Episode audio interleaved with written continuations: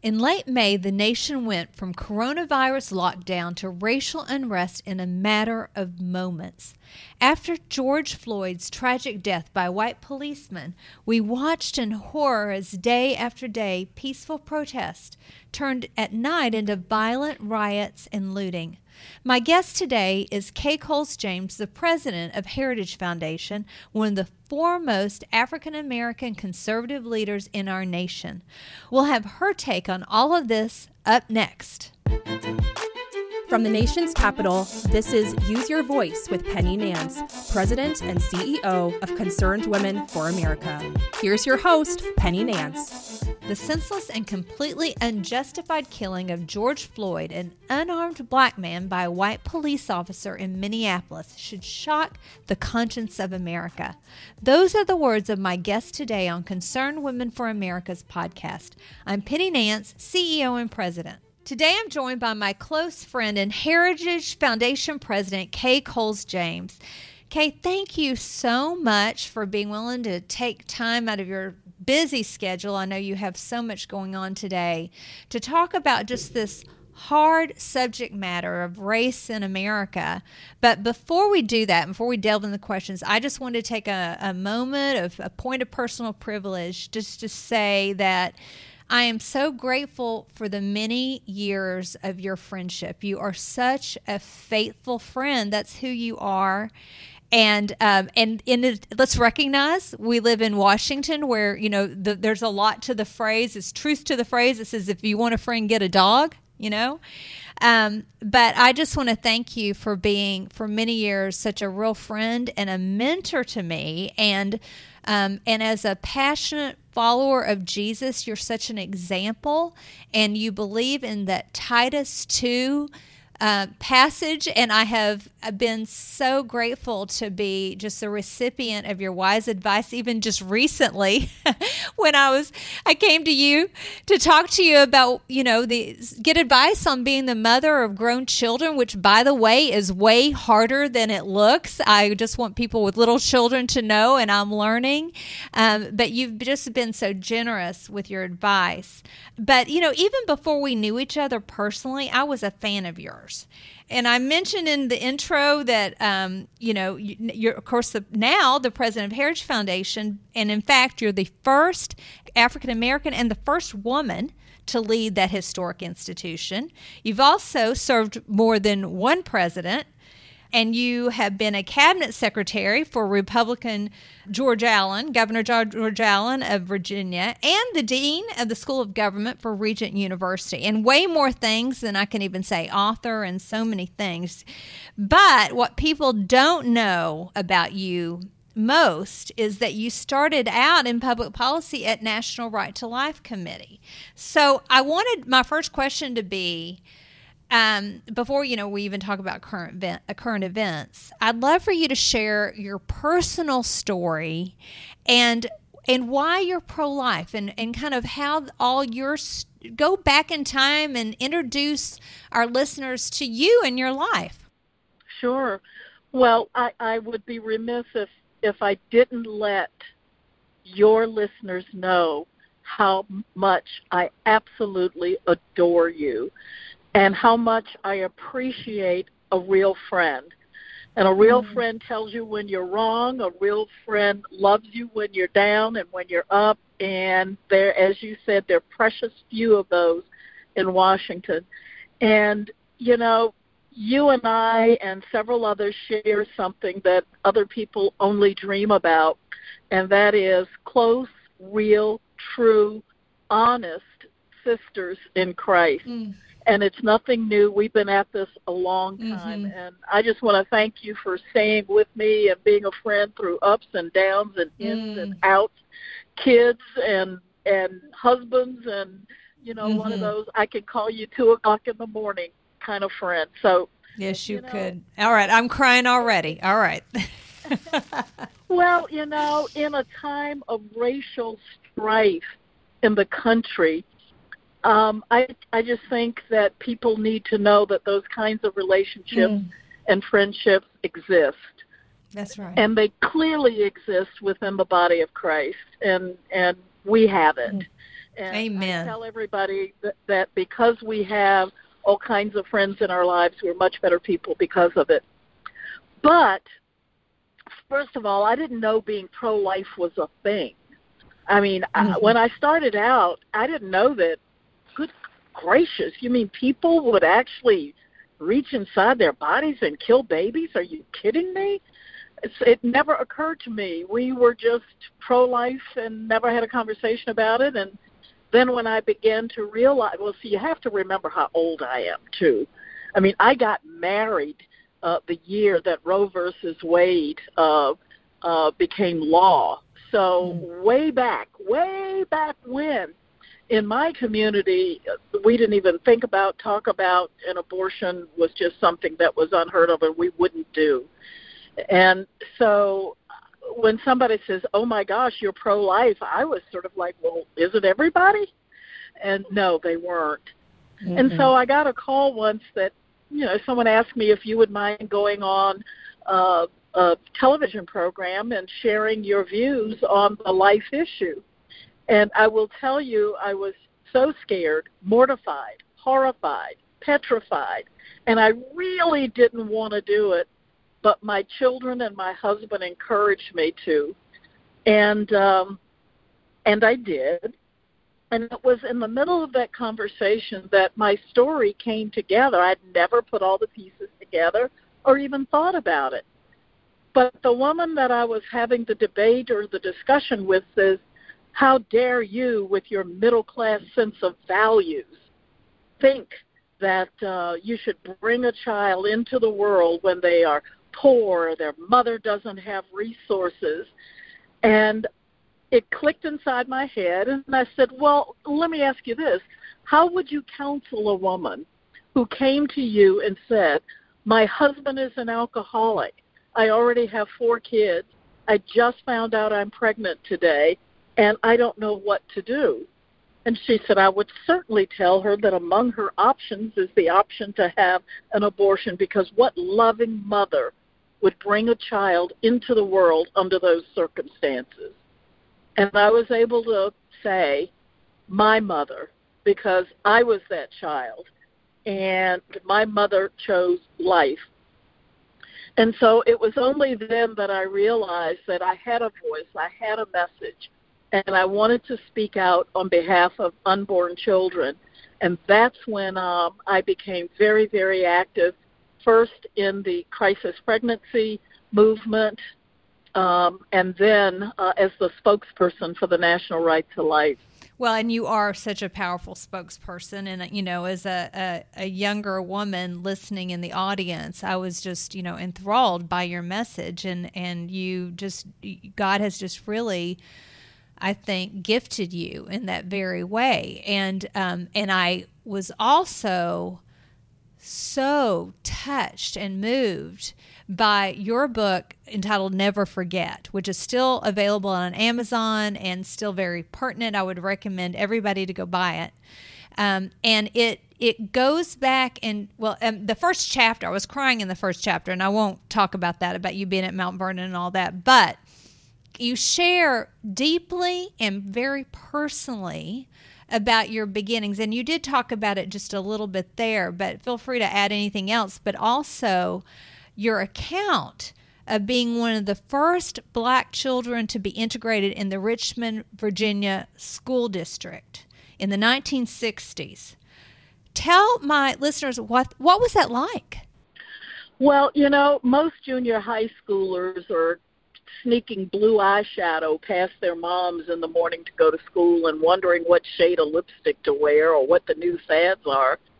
Mm-hmm. But when I went to seventh grade, I had to walk past angry parents who were screaming, uh, past police barricades and lines, um, walked up the front of the steps, and I was I was scared, but I knew that what I was doing was important for my race I knew that that uh, someone had to be on the front lines, and it was not easy. The teachers there didn't want us there. I will never forget, and I won't say her name right now. I'm, I'm sure she's long since passed on, but my uh, homeroom teacher read the menu of what was for lunch that day and pulled down her glasses as she said, and for dessert they're serving brownies.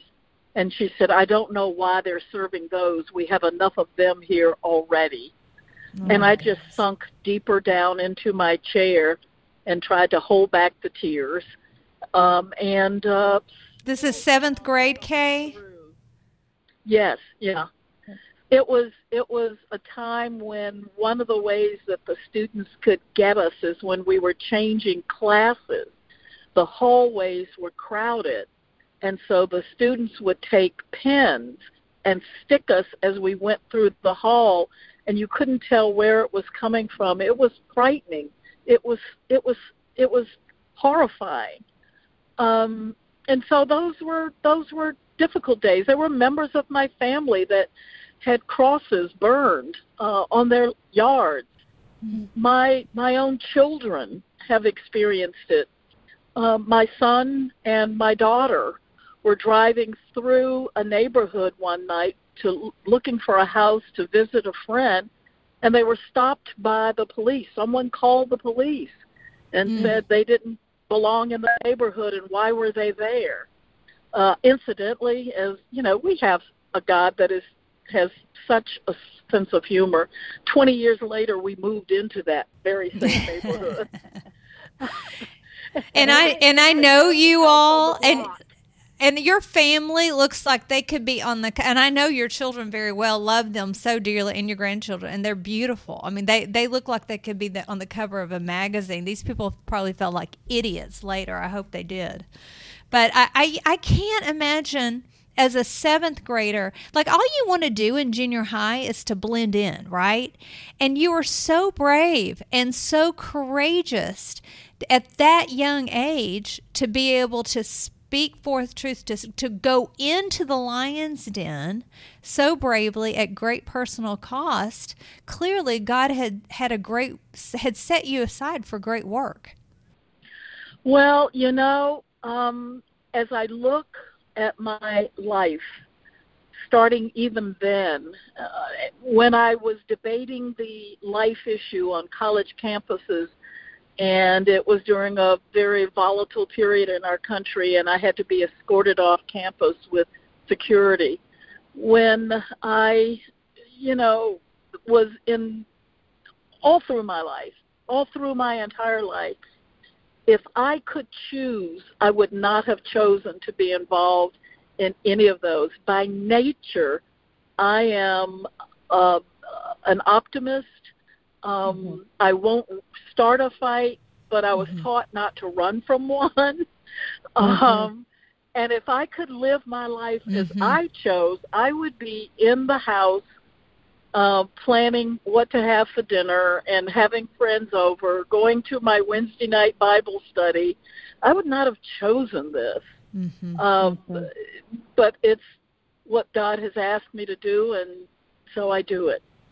Man, I know that's so true. Many of the the hardest fights and I think the most important things that that I think many of us leaders have done are not things that we wanted to do. But if you are listening to the Holy Spirit, you go do it, right? And and sometimes it costs you, but well, when ahead, I speak to women's groups, I tell them that I have no sympathy for those who say I can't speak up, I'm nervous, I'm shy, uh, I don't feel like I have anything to add to the conversation. And I said, none of that is an excuse. All I need from you is a willingness to go where God calls. Because if you have that willingness to go where He calls, uh, He will equip you for the fight. And I can tell you with certainty, with absolute certainty, if you leave your life in the palm of His hands, you have no idea the, the, the opportunities that you will have to do kingdom work and to bring about change in this country. But you, all you, all you need is a heart that's open to be used by God. Amen. And that is the perfect place for us to pause for a moment and take a quick break. But when we come back, we'll continue this important conversation with Kay James, the president of the Heritage Foundation, and we'll discuss Kay's thoughts on race in America. Stay with us. Hey, ladies, you're smart, passionate, and savvy. You care about your family and you care about our nation.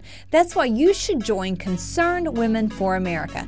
I'm Penny Nance, President and CEO of Concerned Women for America, and I pray you will visit concernedwomen.org to learn how you can add your voice to the largest public policy women's organization in the nation. That's concernedwomen.org. Welcome back. I'm having a conversation with the president of the Heritage Foundation, Kay Coles James. And we're discussing a, a, range of issues, ministry and, and hard issues of the day, uh, what it looks like to walk out your faith in the public square, which she has done so well and so passionately now for decades. Um, but I wanted to take a moment, Kay, and just talk about a piece you recently wrote in FoxNews.com um, in which you discuss the difficulty of race issues in America. And I know we talked earlier about how personal this is for you because you have actually walked the walk. There's a lot of people that like to talk about change, they like to talk about racism in America, they like to talk about hard issues of the day, but that's what it is, right? That's talk often. You actually have walked it out. And um, I'd just love to get your take from your perch on what you're seeing on the national news every night. Oh, gosh, it breaks my heart. And it breaks my heart for several reasons. One, there are real and legitimate problems surrounding the issue of race in our country. But I do not understand why people cannot grasp that you can make that statement and say, but America is not a racist country. That was mm-hmm. so misunderstood.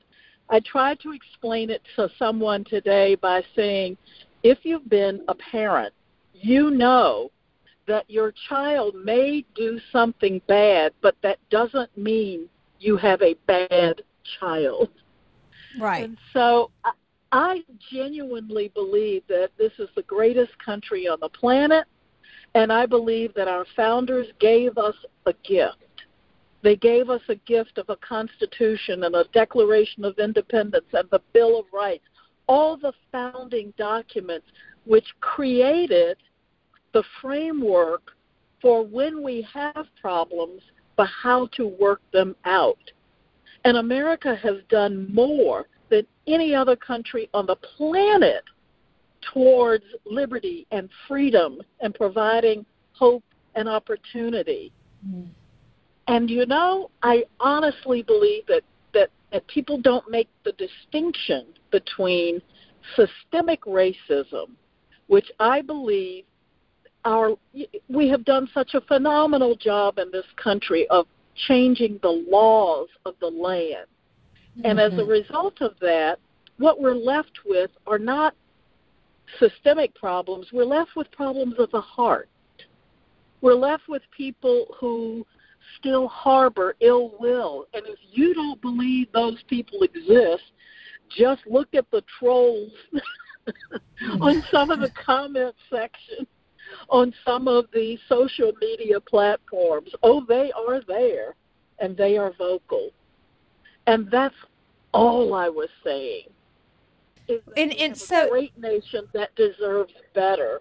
I, I would love to also hear and you and you were prescriptive, I think, at the sort of at the end of your piece, and I just love to hear your take on you know how, how do, what's the answer? Like how do we navigate this moment? Penny, I think your audience will understand this. I'm not sure everybody would. Since the laws of the land are there, people, civil rights lawyers, and and and activists worked for years and got the laws on the book.